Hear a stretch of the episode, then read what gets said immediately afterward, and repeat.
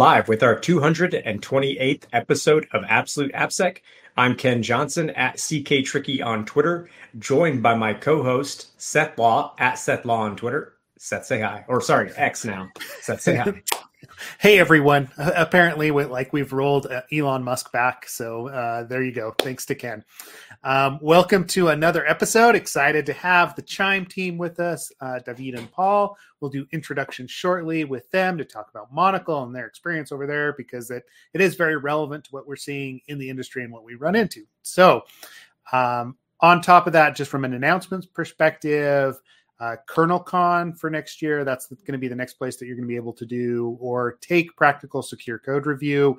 Uh, you will see the new AI portions of that. Uh, Ken and I are working behind the scenes to include some of the LLM and some of the other things that we've been doing in our own practices for code reviews and using those AI elements. So, if you're going to be at KernelCon or you're looking for an opportunity to take practical secure code review, that's going to be your next chance. As of right now, there might be something else that pops up. We got a couple other CFPs or CFTs that we've entered into. Um, and otherwise, we will be at CactusCon. Um, I think KernelCon's in April. April. CactusCon is in February. Uh, we um, we they don't they don't have training, but we will be there if you'd like to see us in person. Um, outside of that, uh, Ken, I don't think I have anything else. I, I, know we've been excited to get you know the the Chime team on, uh, David and Paul. So, you know, Ken, is there anything else you want to announce before you do introductions? Um, I guess the only thing I'll remind people is last week I had kind of teased out that we are now in open beta at Dryrun. So you can go to app.dryrun.security if you'd like to try it out. Um, and we'll activate your account after we do a little vetting, but it's pretty quick. Beyond that, no, I am really excited. I, ever since I saw the series, and we'll get into it, um, from chime uh, you know engineers on the plat- the monocle platform. I was fascinated to to hear more. Um, lots of questions. Uh, yeah I, honestly I, it, was it was more one of those things where you, you look at it and you say okay this is this is where we should be going um, as an industry. I really liked the approach loved the approach and really wanted to have uh, uh paul and david on uh, but we'll, we'll get into that in a second. Um, uh, yeah, Seth, I think that's it for me. Any other, you know, anything else that you need to go through um, before nope. we just roll into it? Nope. Let's let's cool. go ahead and jump into it. Um, right. Uh, so you know, and I think you know, Ken, do you want to run through the introductions there, um, or how do you want to do this? Yeah. Yeah. So yeah. Yeah. so so. Uh, go ahead. Yeah, for sure. No. Okay. So um, I'll just start with uh, introductions, and and I, I, have to be honest with you. You know, um, David, I was able to find a little bit of information on on your background, but uh, Paul, it was a, little bit harder. But so David, it seems like David Trejo, it seems like your um, your background's more in um, uh, engineering, actually. Uh, you know, seem Paul. Uh, uh, oh, I'm going to say I'm going to try and say this right. Paul Kal- Kuliniewicz is that is that yeah, very good. Okay, all right. I want to make sure we get that right. Paul, it seemed like your background was more security, but David, it seemed like your background was a little bit more um, on the engineering side of things. So uh, I could be completely off here, but um, David, I'll hand it over to you to kind of talk a little bit about your background and, and uh, give some more specifics there. Sure thing. Yeah. Um, yeah, I used to be on a growth engineering team, and you know, in your free time, you build some tools that make people more productive. And I switched over to a developer experience team. And then that's when we built a, version of Monocle at my previous company that, uh, even though we weren't on the security team, the security team was our biggest sponsor. So uh, that's how I got started in this area. And it's pretty fun to build for internal teams because everybody has strong opinions about what they want and uh, you get that uh, product development feedback loop right there in slack which is just very satisfying for me at least I'm sure, and I'm sure there's lots of lessons that you learned about working with sec- security folks, and I'm, I'm certain we'll, we'll, get into that. There are, of course, like a lot of considerations um, when you're building for security, but especially a, a product uh, kind of focus um, uh, approach to security, which is is well, again, we'll, we'll get into that. But Paul, I did want to just real quick, because uh, so when I looked you up, it's actually I, I, say that there there's not a lot. No, there is actually a lot of technical um, sort of things that I found about you, but uh, in terms of your career path, that was actually uh, harder to find. So you have you've had a lot of uh, input on different forums. You, you you seem to have a, like I think I went back as far as I could be wrong here, but maybe even 13 years of pretty serious technical uh, contributions I could find at least online. Um, but again, uh, if you could like maybe uh, elaborate on your kind of career path uh, to this point. Yeah, that makes sense. I've had a pretty low profile online generally for a while now, but yeah, I started off my career working for the government doing information assurance. So like, you know, in, you know, doing security reviews of different projects that were going on, but kind of like hands off from the actual technical work that I had been doing, you know, when I was in college. And after a while for that, got, you know, an itch to get back into the actual more hands-on e stuff. You know, as far as hands-on as you can be like in software where everything's like non-physical and that. So went back to the private sector, you know, moved to the Midwest. Uh, I was working at PayPal for a while and then you know after several years working there, I moved over to Chime, uh, both there and here, you know, on uh, information security teams. And you know, at Chime, we're focused. Uh, our team is focused on building out uh, tooling to support uh, information security things for you know internal use. Like Monocle is a great example of that. Interesting. Yeah, that's a yeah, yeah, that kind of that that makes a lot of sense and lines up with what I could find online. It yeah, I mean it seems like um the two of you uh, definitely have like deep roots in understanding David from your side, understanding sort of like how to build for um, for it seems like to me anyways for for enjoyment honestly. This seemed like something that was actually uh, somewhat fun to use uh, for developers. And then paul yeah it seems like you have uh, very deep roots in the in the technical space and monocle for sure. Um, demonstrates deep technical uh, prowess. And so I think maybe Seth, I don't know where you want to start here, but probably just yeah. talking about what is Monocle would make the most sense for those that are unfamiliar with the platform, and then we can kind of roll from there. Yeah, um, and I'll post the first link here because that's a good, you know, kind of introduction to it um, for those that haven't read about Monocle yet. Um, I know, and I'll let uh, David and Paul speak to it, right? Like um, my, my initial takeaway here, and, and one of the things that I loved was just the approach from a product security perspective.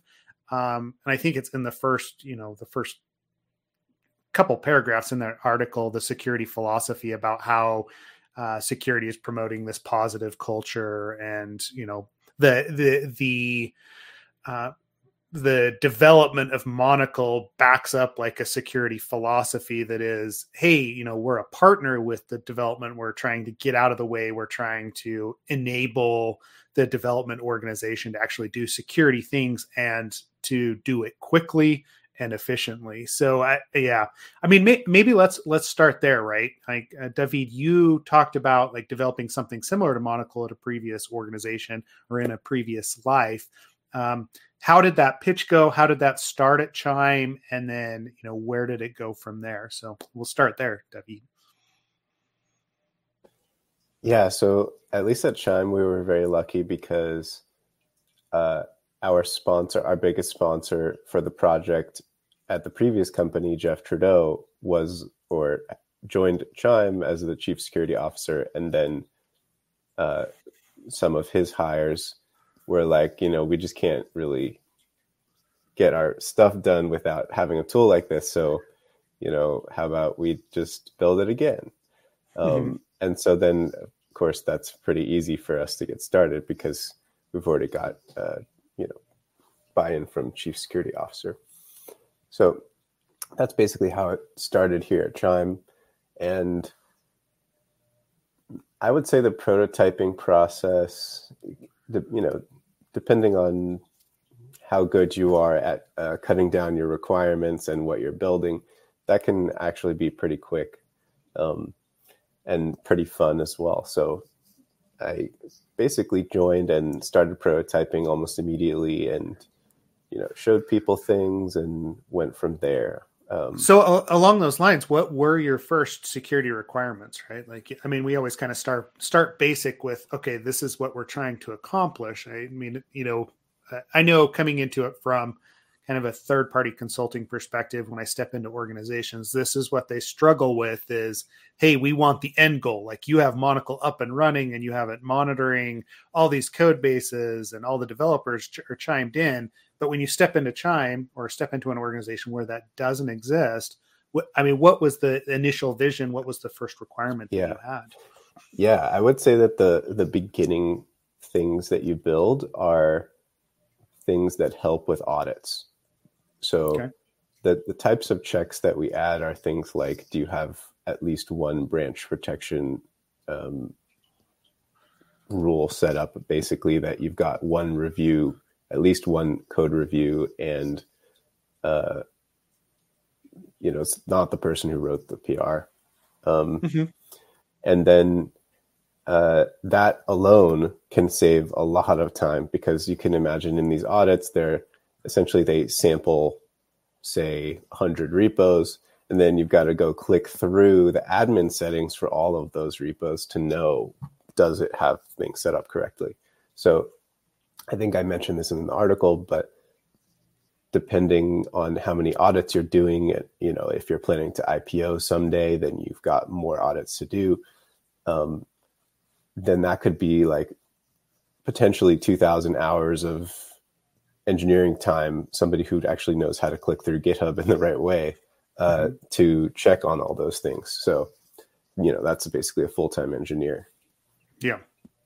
Yeah i, Yeah, I, I I mean, mean it makes sense yeah go ahead ken sorry Well, I was going to say that resonates with me. That, so, because I don't think I've explained too much of my background to you two.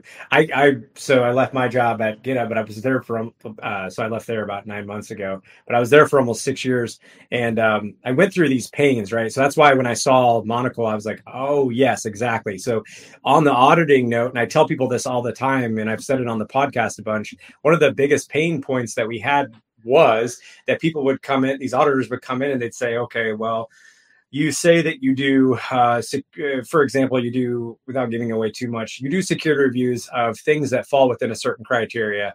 And you say that um, those reviews have, you know, some process that handles follow up.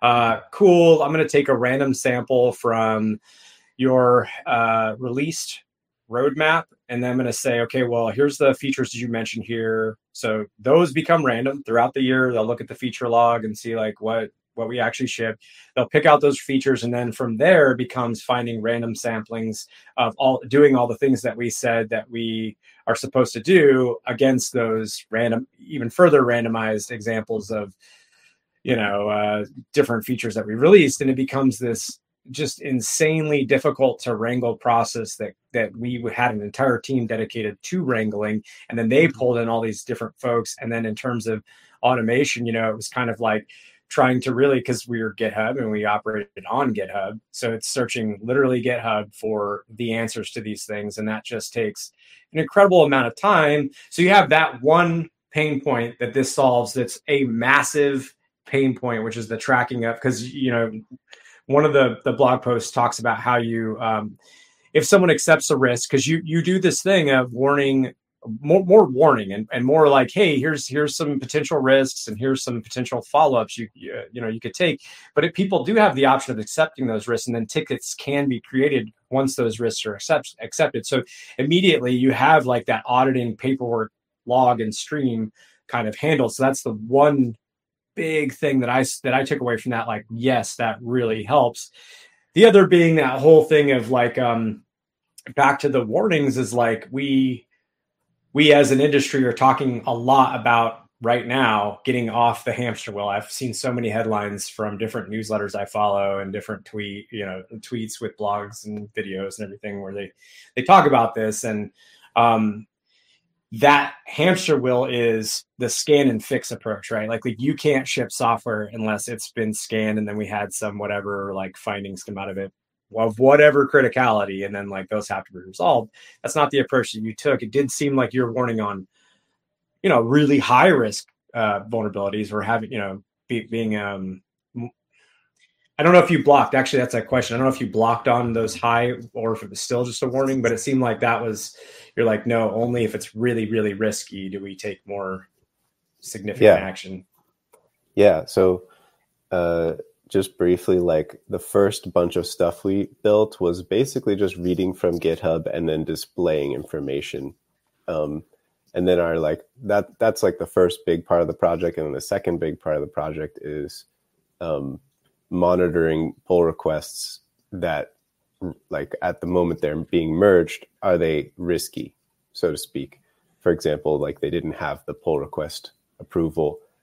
And no- nobody looked at it. One single engineer is deciding to merge. Um, and then we see that and we create a jira ticket to track. And and someone will go follow up on that and look to make sure that the code looks fine and you know hey engineer next time get a code review please right? Um, so yeah so in general uh, our security leadership has been extremely supportive of looking at just the most important things because the status quo before you start any work is just that nothing is getting looked at right? I mean just naively if you have no security program right nothing's getting looked at.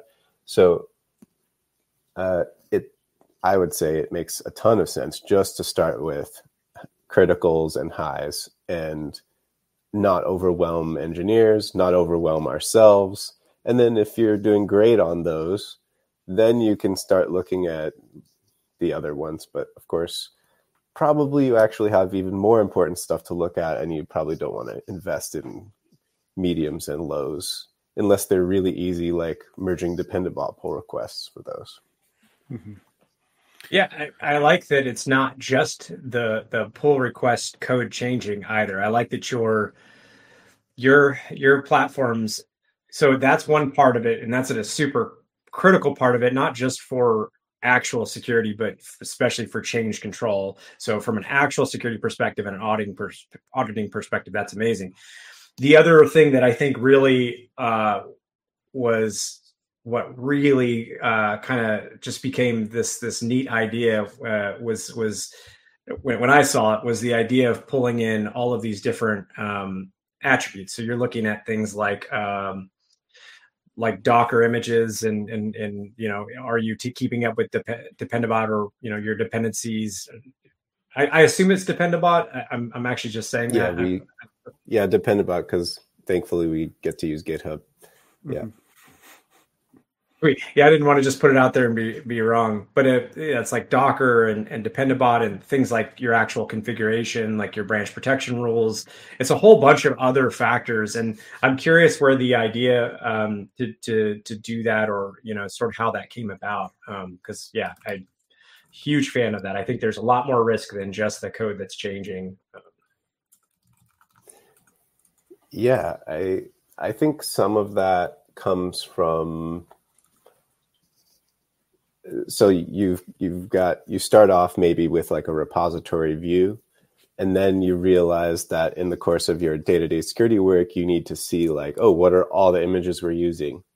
And so then you need like a reverse view where you can see the individual facts mapped back to the repositories. So that that view becomes pretty helpful and useful for security engineers and AppSec people on on a let's say daily basis maybe depending on what their work is and and what whether their initiative is tracked in monocle or not Mhm. so Yeah. Yeah. I yeah, I mean it it, it it's it's cool how it like you know you're looking at the attributes but you like followed up with the you know the the risky pull requests after but it, it seems like it started from a general hygiene perspective um and i did you know i did like we've talked a lot with david i did want to ask paul specifically like what his experience was how he got involved with the project um and then you know then we'll go from there Yeah, so I came onto the project to help uh, David out, build out, you know, some of the more advanced capabilities. Right now, it's like, like David said, started out like, oh, you just look at GitHub, get some information, present it more usefully.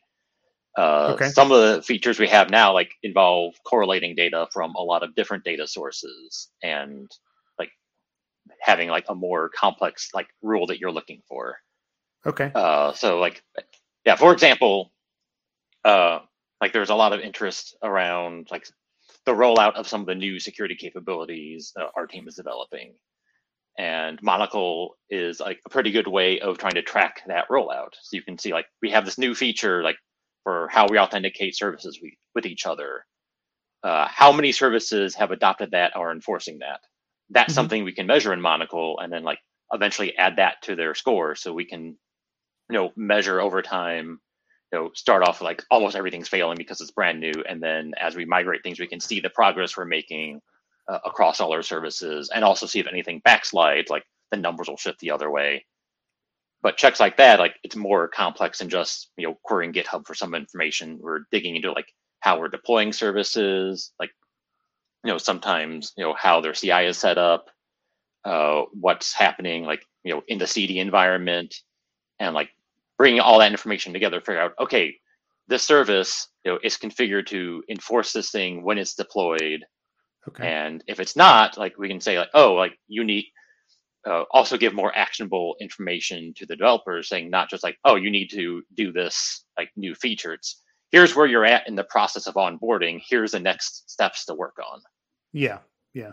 Yeah. I, I mean, it feels like, you know, you, you started with this high level of, okay, you know, we query GitHub. We're able to check like a couple of things about pull requests, but now you're starting to dig deeper into the code specifically on, hey, oh, it looks like we've got like a new authorization feature, right? And, and this is one of the, you know, the keys to improving a program just generally is you start you know, you start small, start with the easy wins, right? Like, yes, are, is everything onboarded to a you know static analyzer, or it's doing it's running Dependabot? You're accepting those requests, all that kind of stuff. That the general housekeeping. But the second that we start to introduce those more advanced features, these sorts of dashboards and tools become very specific to an organization, right? So it would be hard to take Monocle and go like you know, for for me talking to a third party, right? Like I can't tell them, hey, go use Monocle on your code base because the features that they've written into their code aren't necessarily going to line up with what Mon or what Chime has done. Correct? Yeah, exactly. And like we've had some discussions internally about, you know, trying to open source Monocle and like that'd be like a neat thing to be able to do. But then we look at the code and realize there's a lot of assumptions baked into his code base about how we do things at Chime. And it's not uh-huh. just things like, oh, we use GitHub rather than GitLab. Oh, we use, you know, yep. this CI vendor instead of that CI vendor. It's also issues of like, here's specifically how we deploy things into our production environment. And there's like this automation and tooling that we have in front of it. Like you don't have developers just like manually configuring things. There's you know there's YAML files and those get processed by something and then that gets processed by something and that does like the CD deployment. Mm-hmm. And some you know and Monocle is digging through those configuration files like that's not going to apply to anybody but us because nobody else like even if they're using the same third party tools they're not going to have exactly the same infrastructure or our rollout of the service to service authentication uh, feature. That's a very chime specific feature and a check for that capability like is meaningless to anybody else because they're not implementing you know service authentication and authorization that way. Yeah. Yep. So if you're going to like try to open source that you've got to figure out how to get all the stuff that everybody can use in one place and then extract all the stuff that is going to be organization specific or need to be heavily configured put that somewhere else and plug it in and configure it and you know that's not an easy thing to tackle, unfortunately.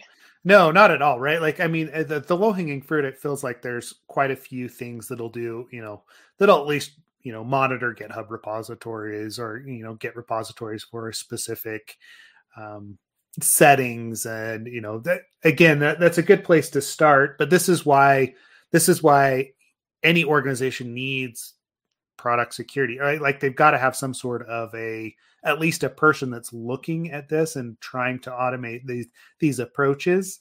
Um, otherwise, it's not going to get to that level, right? Like we always talked about this, you know, five six years ago with uh, Netflix and their paved path idea, right? Like it worked very well for them internally. They had a bunch of tools. Um, but it's so hard to take that and push it to another organization without having the knowledge, Paul, that you're specifically speaking to. Um, because it's every environment is different. I mean, we see that from a testing perspective, we see that from an AppSec, a cloud security, a DevOps, a GitOps perspective. All of these different components just won't line up. Um, so you've got to have some sort of context, somebody to actually glue that context together. Um, I, and I, I don't know, like uh, you know, Paul, like specifically being in those different code bases, where would you recommend that someone start, you know, if they're coming into an organization and trying to learn that? Yeah, like I think kind of like what David was saying, like you start with the simple things and then you can build up from there. Mm-hmm. Like once you build, you know, something that can like, oh, you have like the setting uh, across all your GitHub repositories the way you want. Like you'll, you know, once you have that tooling in place, then having more sophisticated checks can often be just a matter of, oh, if we integrate this other data source, then we'll be able to do something. Or, oh, if we dig like a little bit deeper into this uh, resource that we're already looking at, like we might be able to figure out, uh, you know, some extra things that we're interested in. Mm-hmm. Uh, if you're trying to like jump straight to like the hard stuff, like you're gonna, it's gonna take a while to get there. And you know, a lot of these features like that I've been talking about, like have been like have taken a while to get working because you know you have, you know, every organization is different. They all have their own uh, ways of doing things, and then you realize that even the way we do things, there's actually a lot of variation within that that a tool that's going across all the repositories and all the services is going to run into and have to deal with. To expand a bit on that, if you ask yourself, what is in production or is this in production? This service, this thing, maybe even this, does this get deployed to an S3 bucket? Something like that.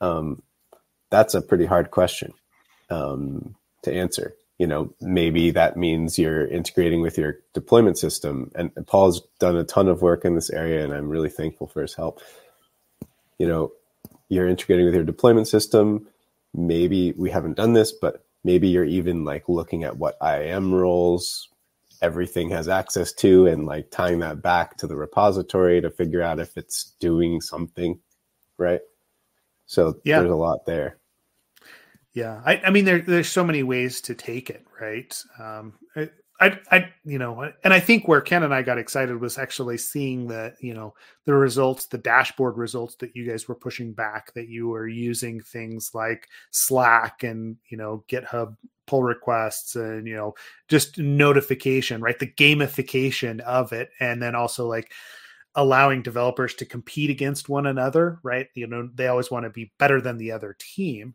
Um, so uh, along those lines, you know, how has developer uptake and response been? I mean, I know you speak to a little bit in the article, but you know, how did that start? How did it grow? You know, what was your experience there? Oh yeah, sure. I can talk about that. So when you first join a company, you maybe you're used to maybe a more approval based company and you think like okay i need to like ask for is it okay for me to do this? Can i build this integration in this channel? Can i uh, ping people? Can i do this and that?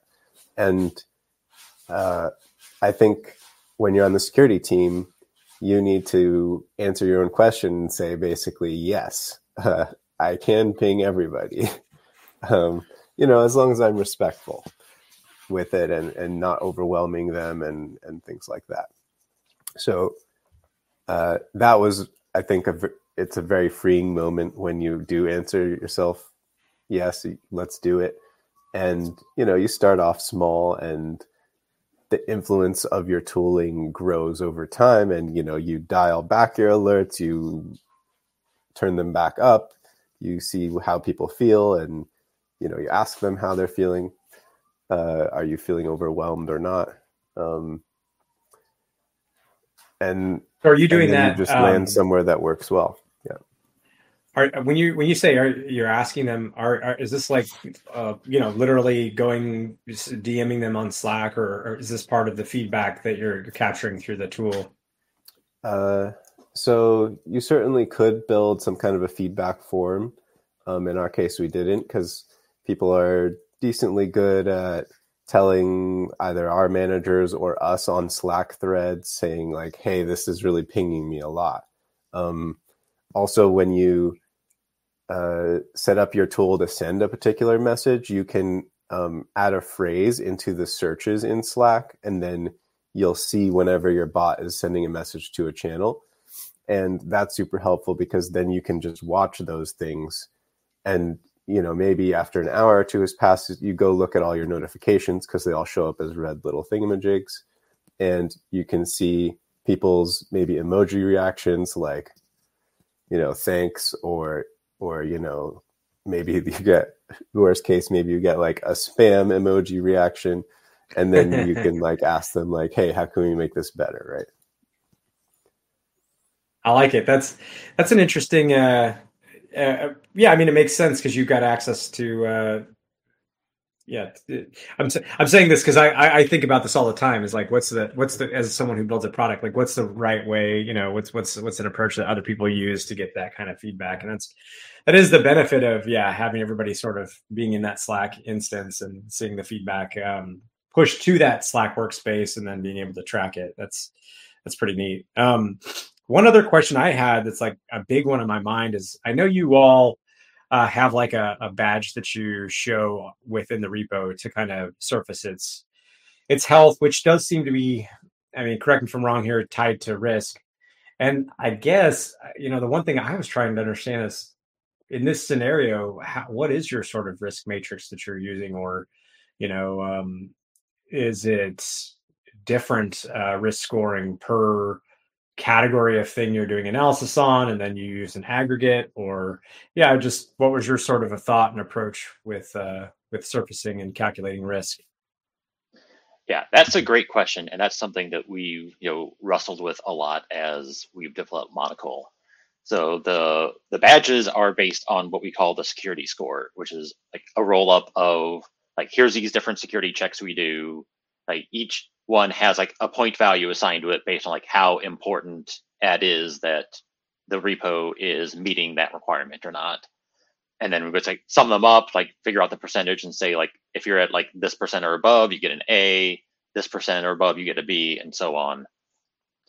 So like as a first cut like you can kind of like prioritize like we're interested in there not being any critical or high vulnerabilities more so than maybe we're interested in like some hardening feature of the Docker images. Like we still care about it, but like we're going to penalize one more than the other.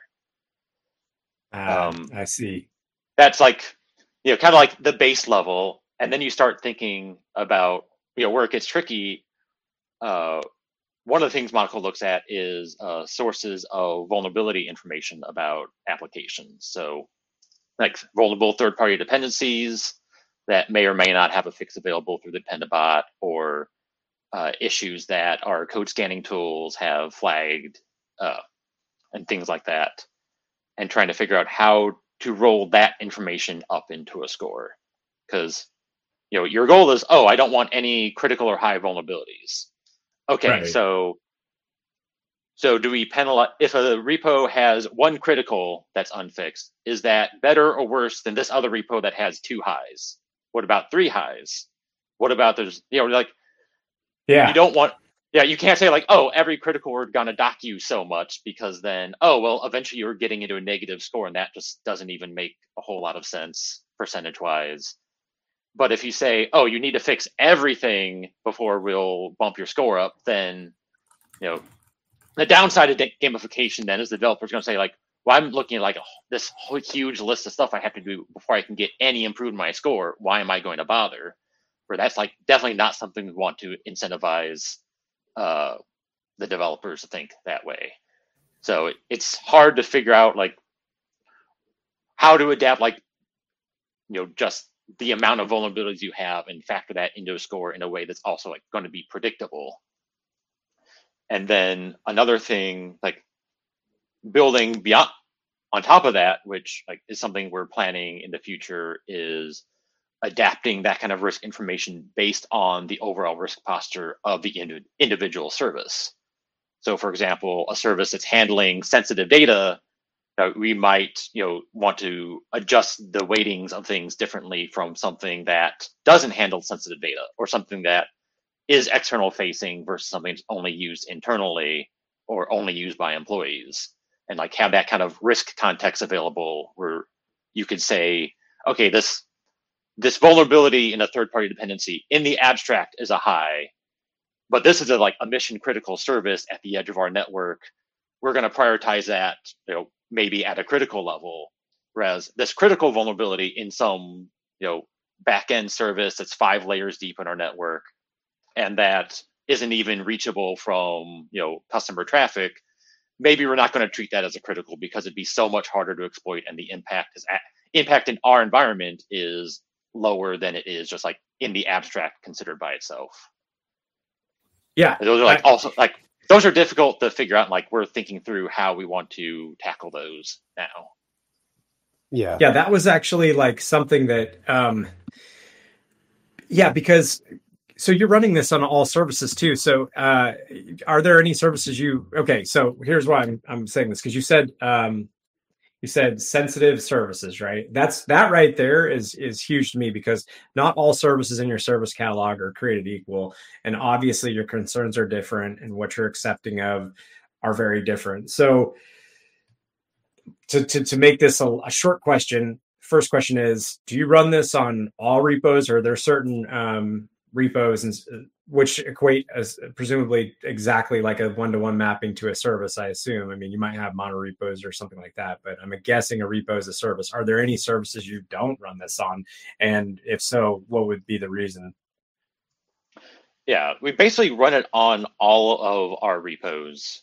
Like we, we skip over the things that are like archive repos that aren't under development obviously but yeah we'll store everything but then the main presentations we provide in Monocle is surfacing just the things that are running in production. We give the option to look at everything but that also you know includes stuff that's like you know a documentation repository or things that are like our services where they're not deployed yet or you know stuff like that. So like the scores look a lot worse there because like you know a documentation repository is not going to have dependabot enabled, for example. It doesn't really make sense. Yeah. And like right. I don't you know we mostly just focus on the things that are only focused on uh, services that are getting deployed into production. We so when I was at GitHub, our tool, I, I forget how many. I think we followed the same amount of lines of code. Um, like there for uh, for the analysis engine. So when you push a code to a repo in GitHub and it shows you like what the composition of the language is, there's a minimum set of criteria for like even that function running to show what kind of code is in in a repo.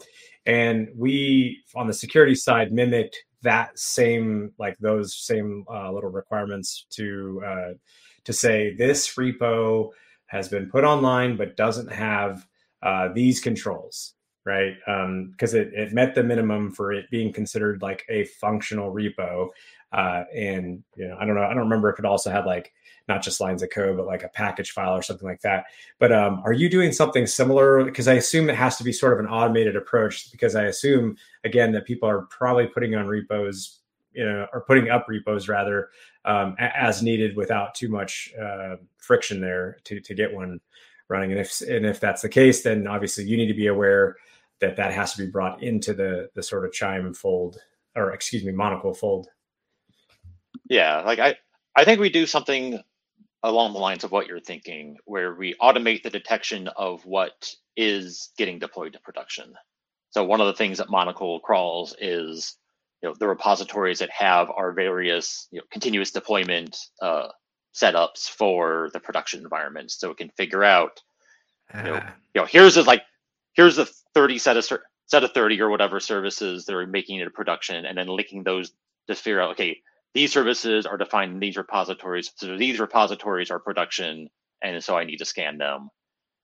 And then, you know, of course, a challenge is figuring out all the different ways that you deploy things to production. Uh, so one example we've got is like, you know, you have like, you know, your main services get in production this way, and you have tooling around that. Oh, but yeah. we also have these like ML models that are running in like mm-hmm. deployed in a completely different way, and they their CD is defined like over here. And you say, okay, I'll add support for that. Oh well, well the real time models are actually defined over there. that was okay, I'll that. such Yeah, a challenge. I- I- oh, also there's Yeah. lambdas that get deployed now too. Yeah. Like, oh, well. so you're and definitely not in the same way. yeah, and it's and hopefully there's maybe only one way they're deploying lambdas, but maybe not. Yeah.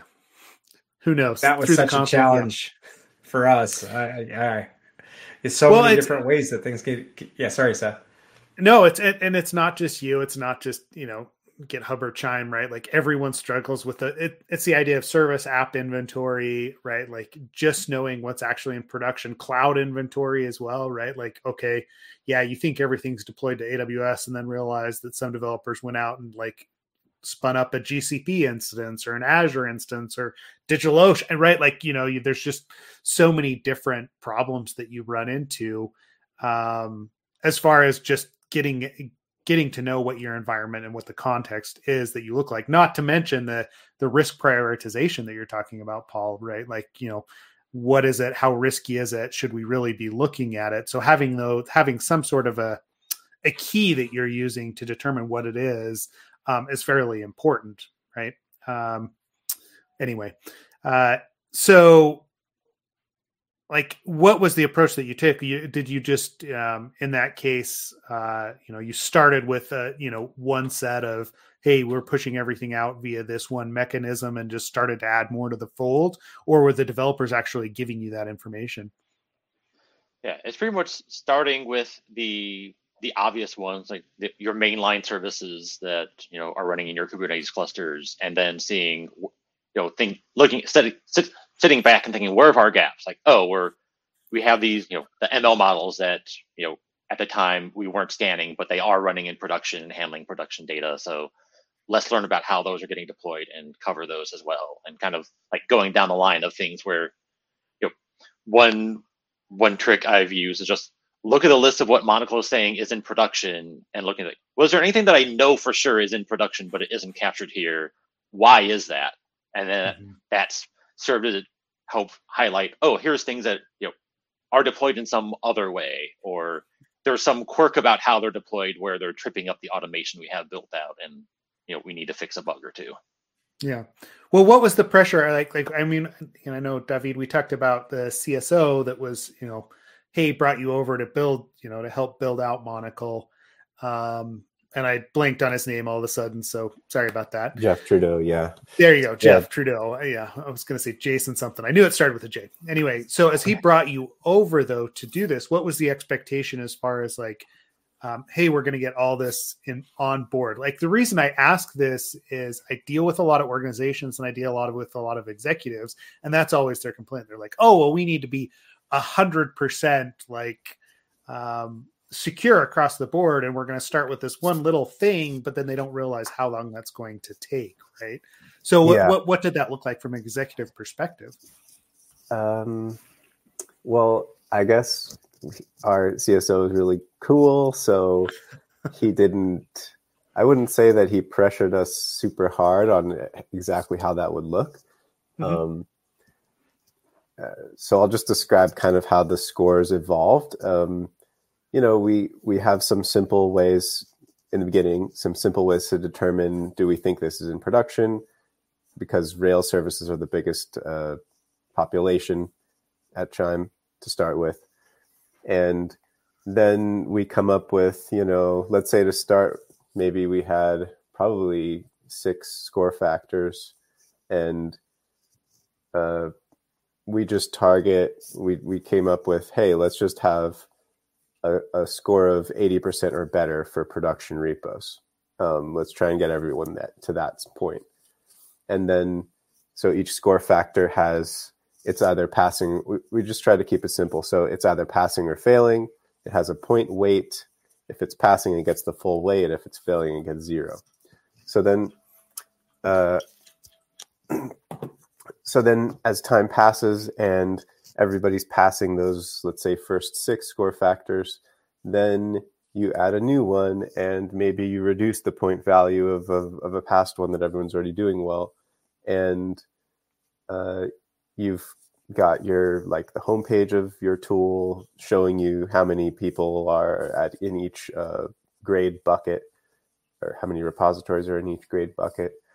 And then you can kind of see over time okay like everybody's uh, security baseline is just going up over time.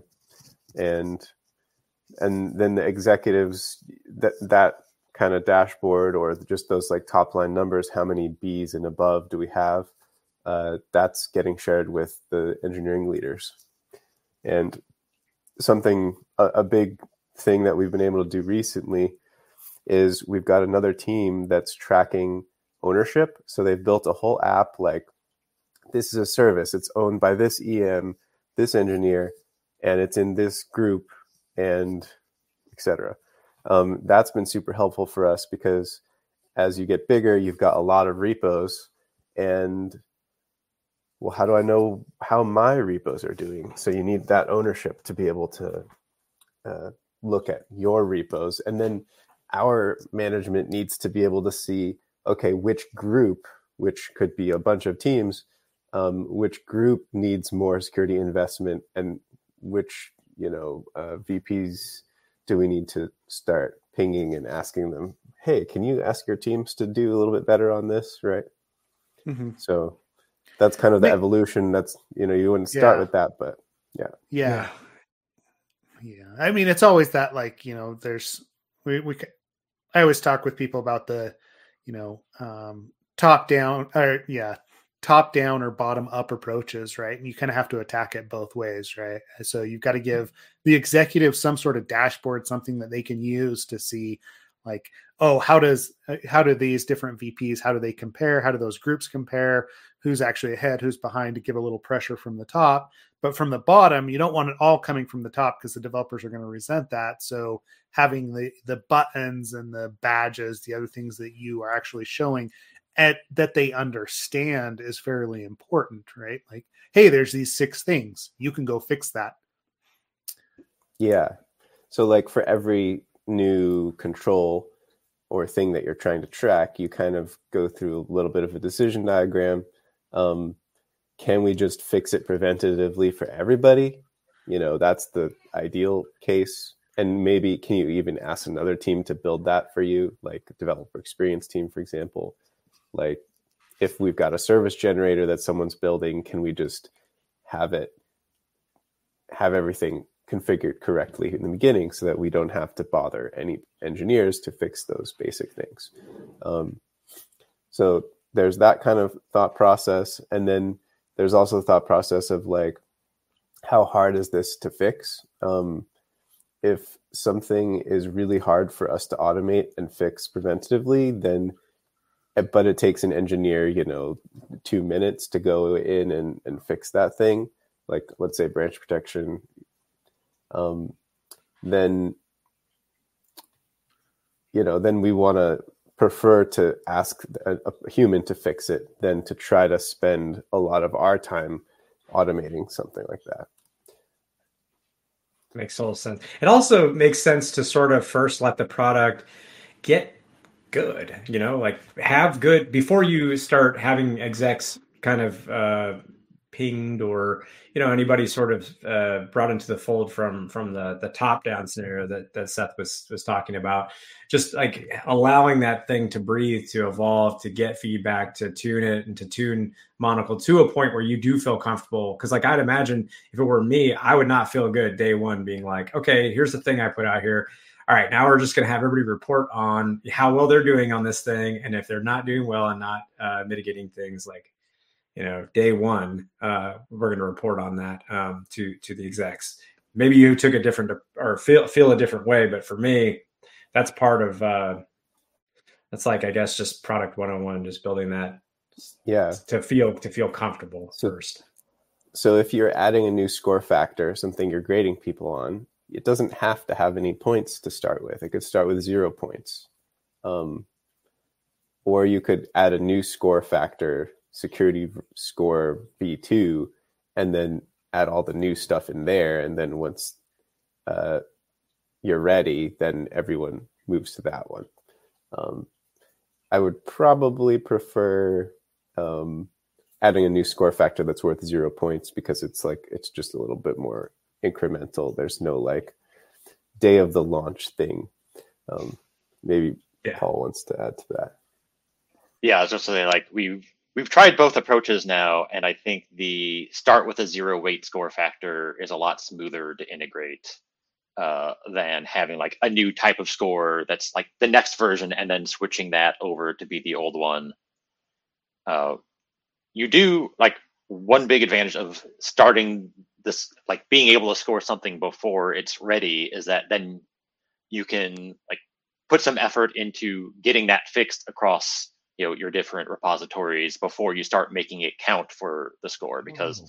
developers don't like being blindsided by oh i my repository wasn't an a now it's a c. Why that?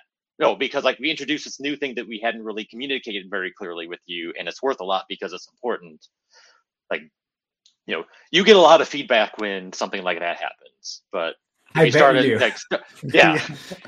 But started at zero and then you can say like okay like we're doing pretty badly on this overall because it's brand new. Nobody's thought about this yet. We can like then engage with developers and let them know like, hey, we're working on this. Like, we'll help you out. Like, how to you know fix this for your repositories or maybe do some kind of automation to do it across the board for a lot of them get that up to like around where we want to be or at least close and then have it start counting so then you're starting off at a point where most people are already in a good state once it's like counting for real and then mm-hmm. it's not nearly as you know as problematic for people when scores start to dip a bit because like you know there's been backsliding or something new or something like that comes up. Okay i, mean that yeah that, that's that's a really intelligent approach. Um yeah you give people time to sort of sort of respond. You also get to see how it's performing you know through like you said going into slack and sort of looking at the reactions that that people are uh, providing um, as well as just the output of the tool. So you're giving everybody, not just them, uh, the, them being the developers, but you're also your team, the chance to to improve. Um, so that's a really intelligent way. And and actually, that's a part of. But the other question I had was, you know, the way I see. Here's I, you you all don't probably know this, but I've been um on a little bit of this like uh personally. Um, security champion programs I'm in a weird spot with because, and this is where I think Monocle actually really helps out.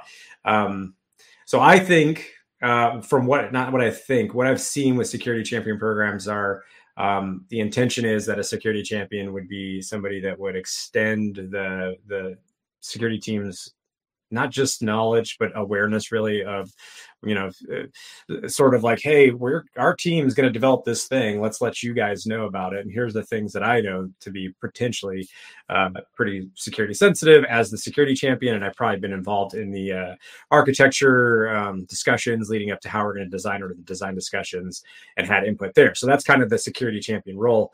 Um, but then what, what i've seen it kind of morph into is they become more of like a canary in you know the coal mine kind of and used in that fashion. And obviously when a team's shipping a lot of code a day, right? Like, that's not really ha- just hoping that somebody's going to maybe happen upon a, a, real vulnerability, or maybe they get an alert and maybe that thing is, you know, from from I don't know some tool or whatever.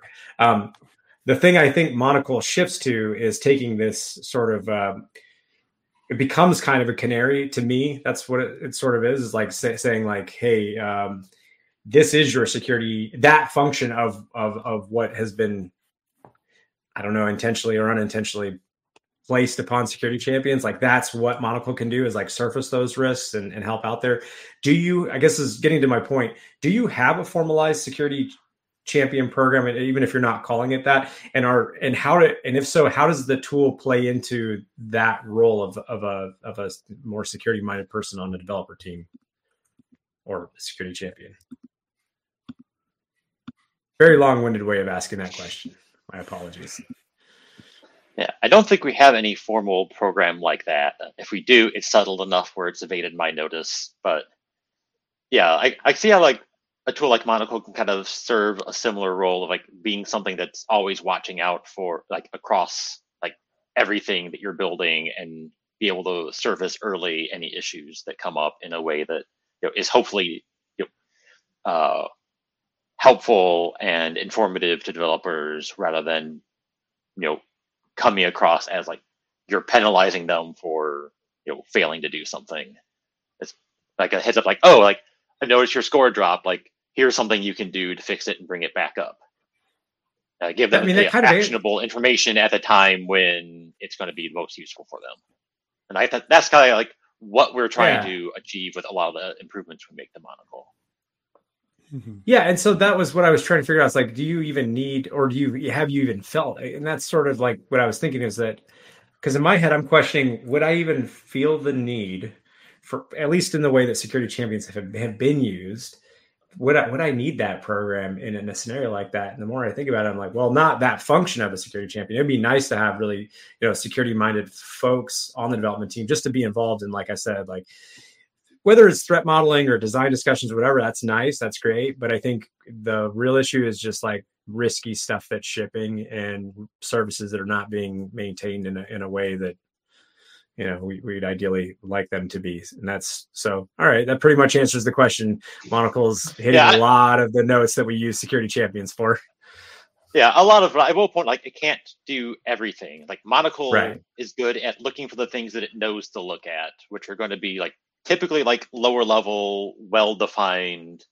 uh, aspects of the program uh, it's not going to be able to detect like oh you've introduced this major application logic you know vulnerability yeah. that you know tools like Brakeman or stuff are going to be fine because they don't understand like what the application is supposed to be doing and that like i think you still need some you know to have people who are security minded enough to recognize like oh like we're doing this weird authentication thing that's new and maybe we need like to make sure that somebody takes a look at this and see if it's okay or oh we're doing we have to do this uh, cryptography related thing now to interact with this third party partner and can somebody you know make sure that we're handling the keys correctly or see if yeah. there's anything you know dodgy going on with how they want us to integrate and well there's i mean there's the limitations for how much tool can do with that you. Yeah. Right yeah right. but one yeah but one of the things that you're doing is you're taking away that like low hanging fruit right? Like rather than having your team spend time on hey, we're looking at the repositories and going into these settings and spending these 2000 hours to actually get this detail.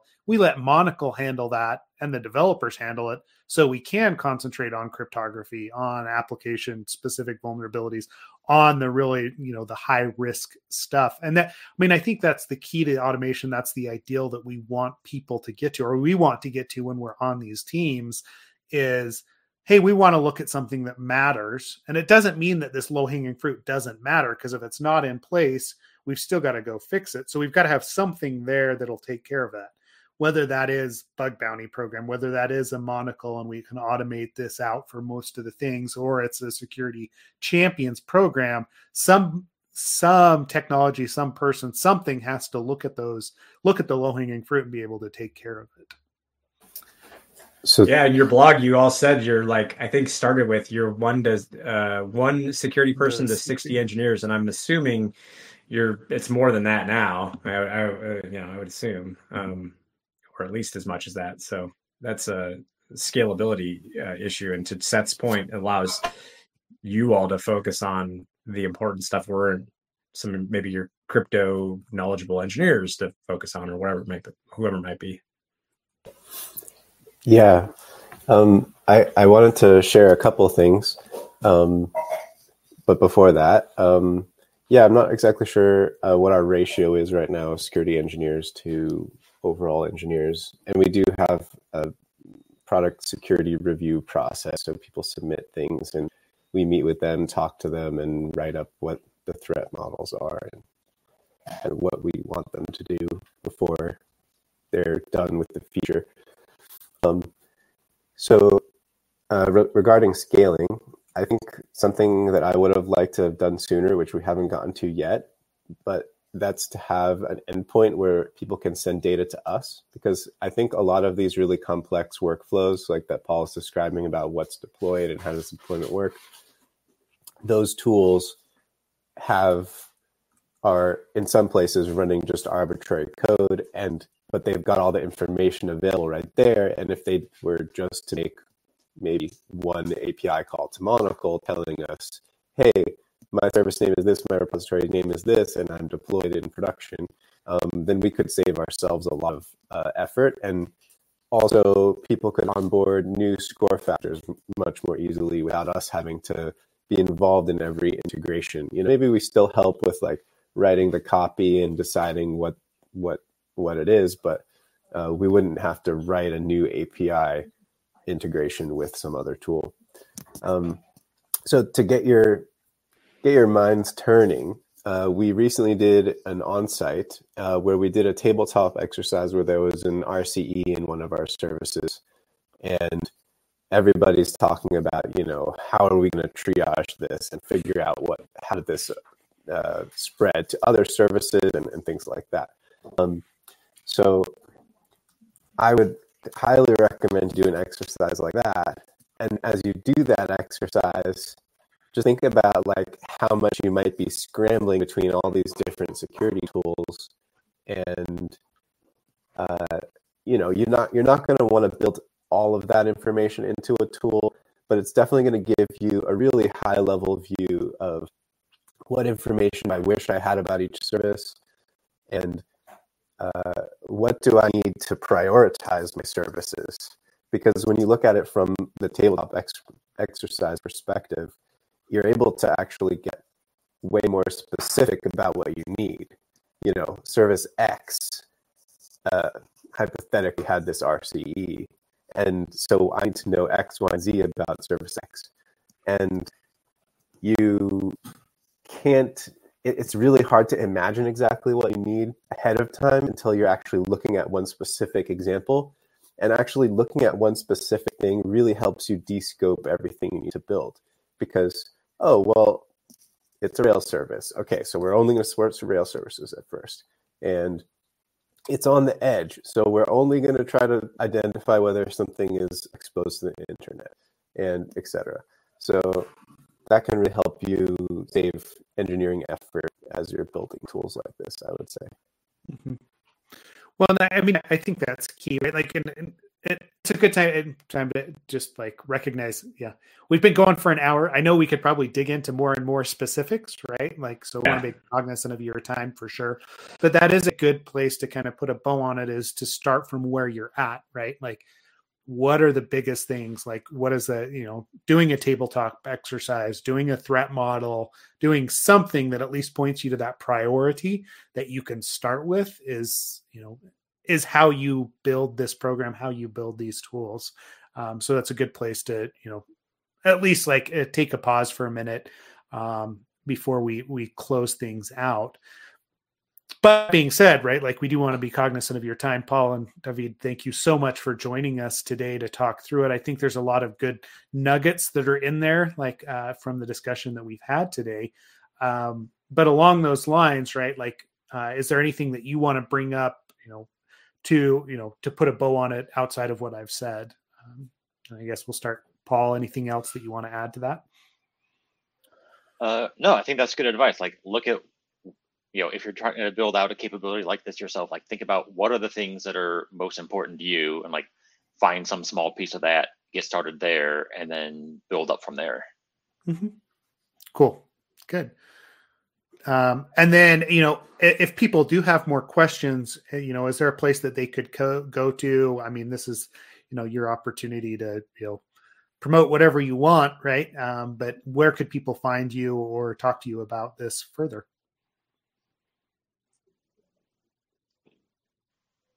Yeah, David, I think you have a a link the that's a collection like the stuff that we posted publicly about Monocle so far and like the talks you've done about it. Is that the the one on your site, David? Uh, I believe so. Okay. Here, I'll repost it here in a second. Here, yeah, um, should be this links, yeah. uh, like a talk, uh, presentation slides, a couple of links to the articles we've written. Um, mm-hmm. And in some of those, we've also got contact information where you can email security at Chime and you know ask us questions about how we're doing things and we answer people sometimes. uh, like Most of the time. Um, yeah. And I, I mean, as always, to the listeners, right? Like we have that Slack channel that's available. Ken and I are uh, fairly active on it, right? Um, and there's no expectation, you know, Paul and David that you guys uh, you know are on there. I know everybody's got their own lives and their own busy jobs, but there's a, quite a few members of the community that do serve at other organizations um, that would be willing to chat about it. Or if you want to con- continue the conversation there, um, please join us. You can find that link on our website, absoluteappsec.com. Um, Are you attending any cyber conferences in 2024 at all? Um, I don't think I am currently. Yeah, we do have a couple of chimers that uh, um, have a couple of CFPs out for I think BSides SF or maybe just B sides in general. So those would be something to keep an eye out on, and uh, also definitely check out uh, Overwatch. And I don't think we have a public anything public about it yet, but uh, also access service. Um, those are a couple of things that probably you'll be interested to learn more about once we get some more information about it online. Overwatch already has a talk uh, from BSides, so you could check that out. Cool. Perfect. I'm I'm looking for it, and I'll put it into our Slack channel for those on our Slack. Sweet. Those All right. not written by us specifically, but coworkers. Yeah. Yeah. Yep. Yep. Yeah, we know how it goes, right? So, well, good. Uh, appreciate again the time um, and the insight into how to how to build this sort of a tool. Uh, if others pop up, you know, we'll we'll send them your direction. Uh, Ken, any last minute thoughts before we close out for today? No, I just want to again thank you both. You know, as you know, I was trying so hard to reach out to y'all to, to get you on this podcast. Uh, this was awesome. I could go for another two, three hours easy asking you questions. Um, so, yeah, just thank you so much for your time. Thank you to the listeners as well uh, for theirs. All yeah, right. Thanks for well, having us on. Yeah. Thanks, thank Paul. You. Thanks, David. All right. Well, thanks everyone for listening and being members of the podcast. Uh, you know, find us online and we will have a happy holidays, whatever that looks like for all of you. I know that that's this time of year, and we will see everyone in a couple of weeks. Thanks again.